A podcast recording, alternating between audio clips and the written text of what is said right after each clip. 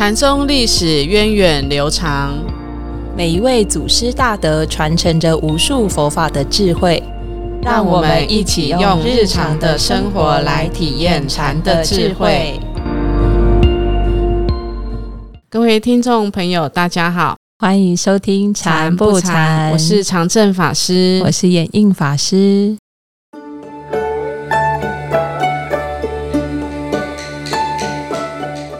我们在上一集节目中呢，和大家分享了影峰禅师还有他的师傅马祖道一之间有趣的故事。哇，发现这师徒两人的行事作风的确很有禅味。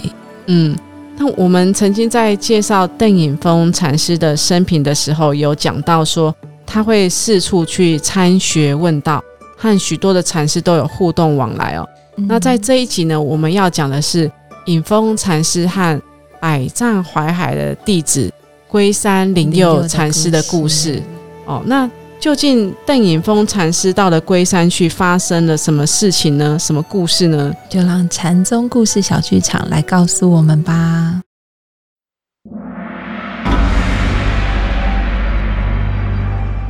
禅宗故事，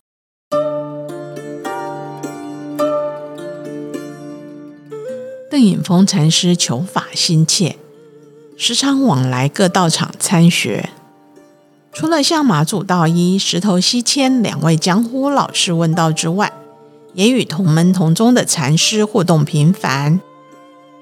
这一天，隐峰禅师又外出四处游历，他来到师兄百丈怀海弟子龟山灵佑的道场。隐峰禅师一到大龟山，就直向法堂去。然后就把衣钵放在方丈的座位上。龟山灵佑一听师叔来了，就赶紧搭衣，整理好威仪，快步走到法堂去看望问候。师叔，您远道而来。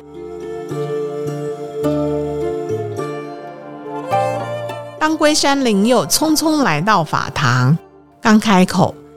连一句话都还没有说完，邓颖峰禅师看了他一眼，就直接躺在地上倒头就睡。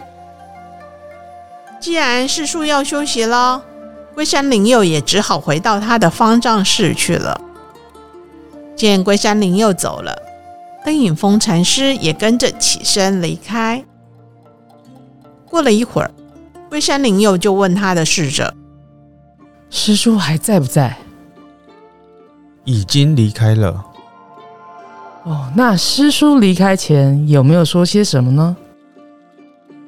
没有，他一句话都没有说就走了。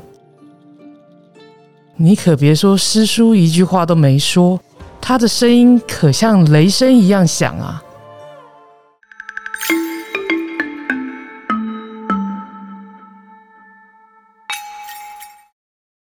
哇，这个故事。很有趣诶，就是影风禅师好像人有出现，可是都没有出声呢。可是他们却说：“哎，他留下的声音像雷声一样响啊！”真的很有趣。对啊，对，尤其是一开始这个故事的一开始哈，这邓影峰禅师一一到灵用禅师的道场，哎，他什么话也没有说，嗯，他就躺在这个法堂上，到底他的用意是什么呢？嗯。对，一般我们不会躺在法堂上，对不对？因为法堂是很庄严神圣的地方，有很多的规矩啊，嗯，很多的礼法在里面。对对对，嗯，哇，他这么一躺，然后反而让怎样龟山灵佑禅师这样很无言。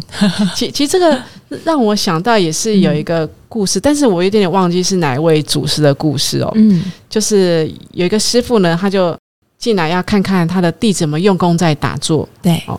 那一进来呢，就看到有个弟子哦，很很认真坐在那边，挺挺的，嗯，然后也也都没有打瞌睡哦，很认真在那边打坐。是，然后还有哎，另外的弟子跑去哪里？嗯，就去看另外的弟子呢，他是躺在他的床上，嗯，很放松的在睡觉。然后呢，就这个师傅他的反应也很有趣，嗯，他是赞叹什么，在睡觉的那个说他是很自在，反而去指责那个很端正在。禅堂打坐的弟子。不用功，不用功。对我，我觉得其实当时我看到这个故事的时候，我就觉得哇，这个这个也很有意思，就像嗯。今天讲的这个故事一样，嗯。它一个很放松自在的，明明大白天呐、你你在嗯睡觉，这个是一种很懈，我们说很懈怠的对。一，种状态。可是这个师傅反而是赞叹他的，嗯。说：“诶，你这边这边打坐还不如像他一样嗯躺在床上这样子睡眠来的用功。哎，这到底是为什么？”对啊，嗯，曾经就是我曾经被我的邻居，他就是很认真的研读那个《金刚经》，嗯然后他就会滔滔不绝的、很洗脑式的在布教传教我们《金刚经》的内容，但是你就会从他生活上，或是很多知道他对乡里之间就是很斤斤计较啊，然后很执着啊。哎、我就发现他如果是他的体会，他是一种很执着的状态在讲的，即便也是佛法是《金刚经》。其实你感受到的都还是他执着的状态，嗯诶，当一个他他的心是很开放的啊，他是没有很多执着的人，他可能对你只是轻轻一笑，哇，你都觉得你的身心如沐春风诶。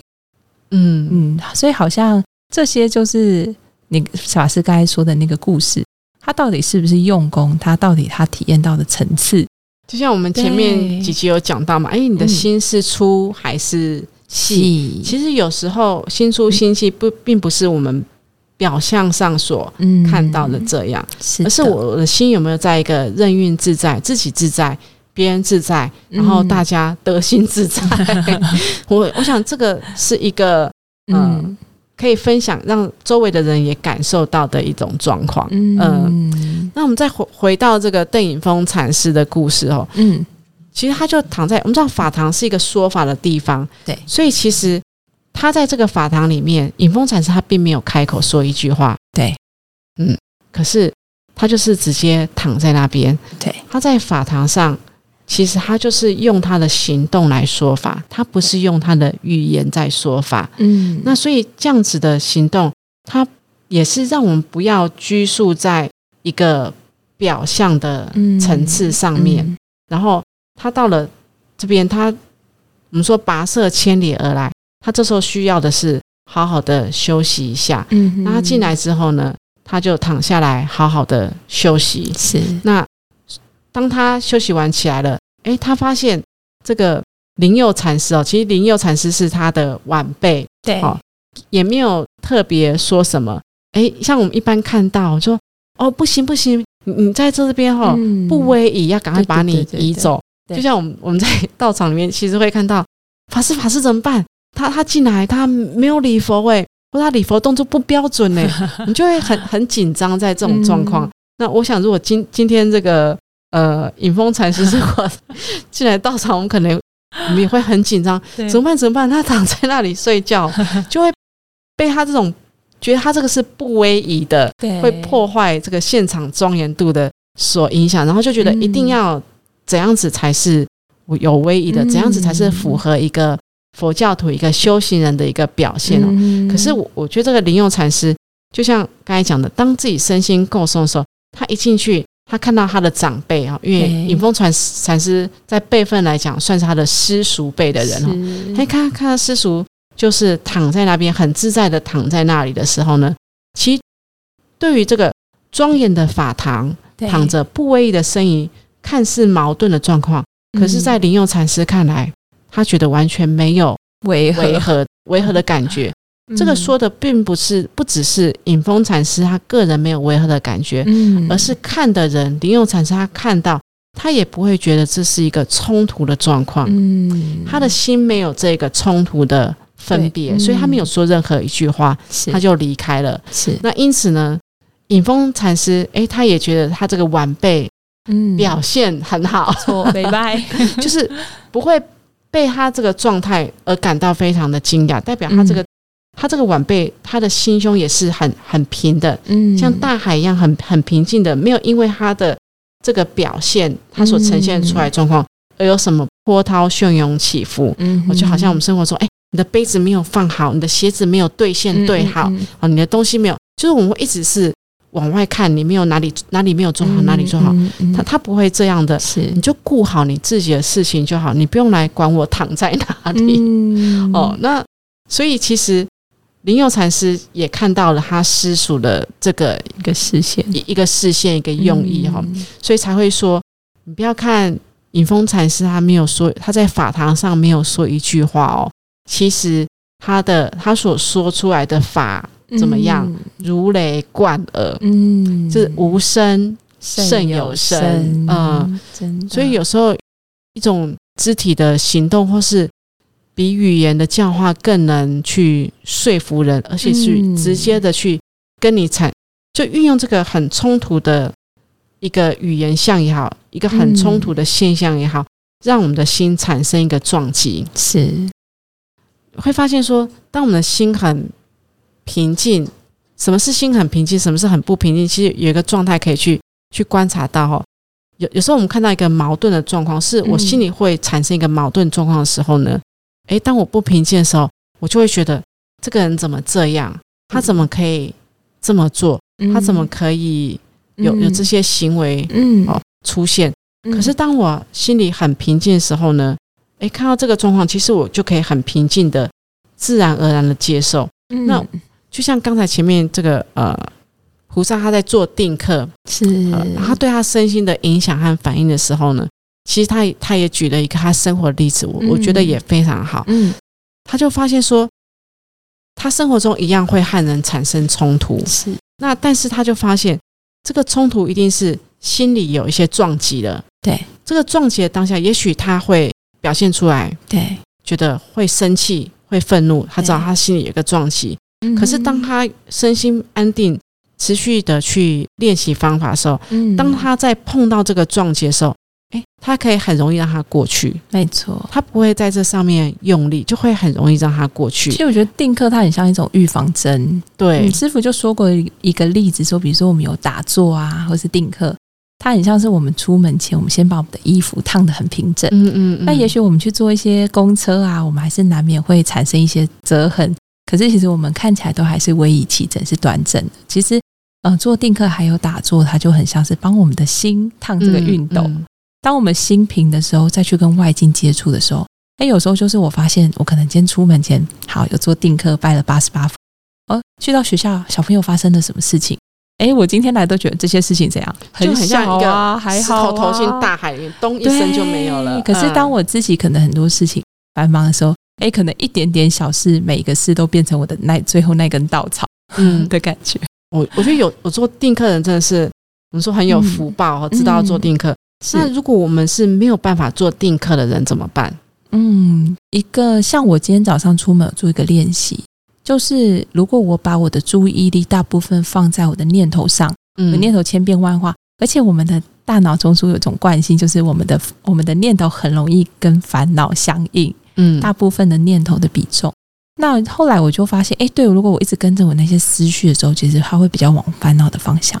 那我回到我身体的感觉，然后放松，就是放松的开车，放松的讲话。对啊，其实我觉得我们自然是有一种安定的力量，我嗯们的心是很简单的，然后很安定的。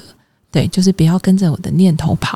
嗯我我最近今天是在做这个练习。哦，嗯我我觉得还有就是，其实或许我们不用去这么害怕生活中的冲突，哦，是，因为有时候这些冲突反而会让我警觉到，哦，这是我的地雷。对哦，原来我还会在意这对，个。原来我会在意这件事情。嗯然后当我其实因为我我最近我在生活中我的确也碰到这个，就是我可能累积下来我一些长期看到的一些状况的时候，然后在一个嗯因缘之下，我去跟我去反应，是就是我觉得这样做不对的地方，嗯我去反应。，嗯那其实反应过后，我就会又在观察我自己，我就发现，诶，我去当我做出这个反应动作的时候，其实就是我的心已经受到冲击了。嗯嗯嗯。可是我觉得这个冲击很好，是。因为它表现出来之后，我去看到我受到冲击的这个部分，嗯。我看到我原本觉得怎么可以这样，然后我在意的这个部分，对。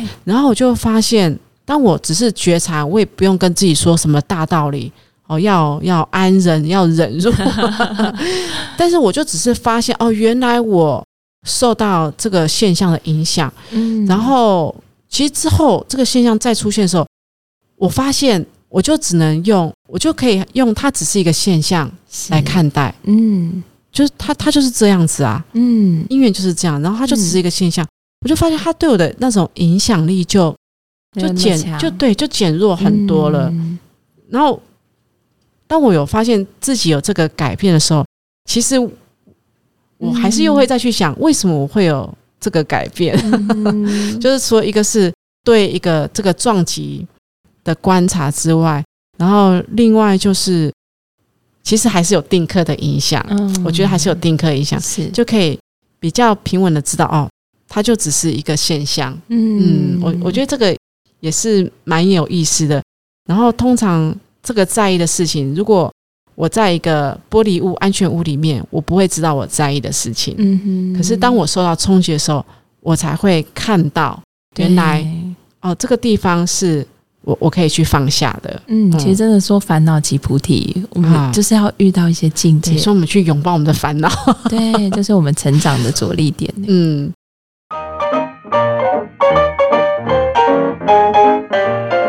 嗯，好，那我们关于邓颖峰禅师的故事就说到这边。里好，那下一集呢，要跟大家介绍的是，马古宝彻禅师，我这个禅师的名字听起来也是很陌生，对不对？对，但是其实他有很多有名的公案故事，嗯除了前两集听到的逢场作戏的成语，来是来自于禅宗公案故事之外呢，那宝彻禅师他有故事是一个后世成语的来源哦。嗯，究竟是哪个成语？我发现我们的小编最近开始喜欢卖关子了。对，所以如果想知道的话，我们就下个星期再准时收听。我们我们下下周再再和大家家分分享下周见，拜拜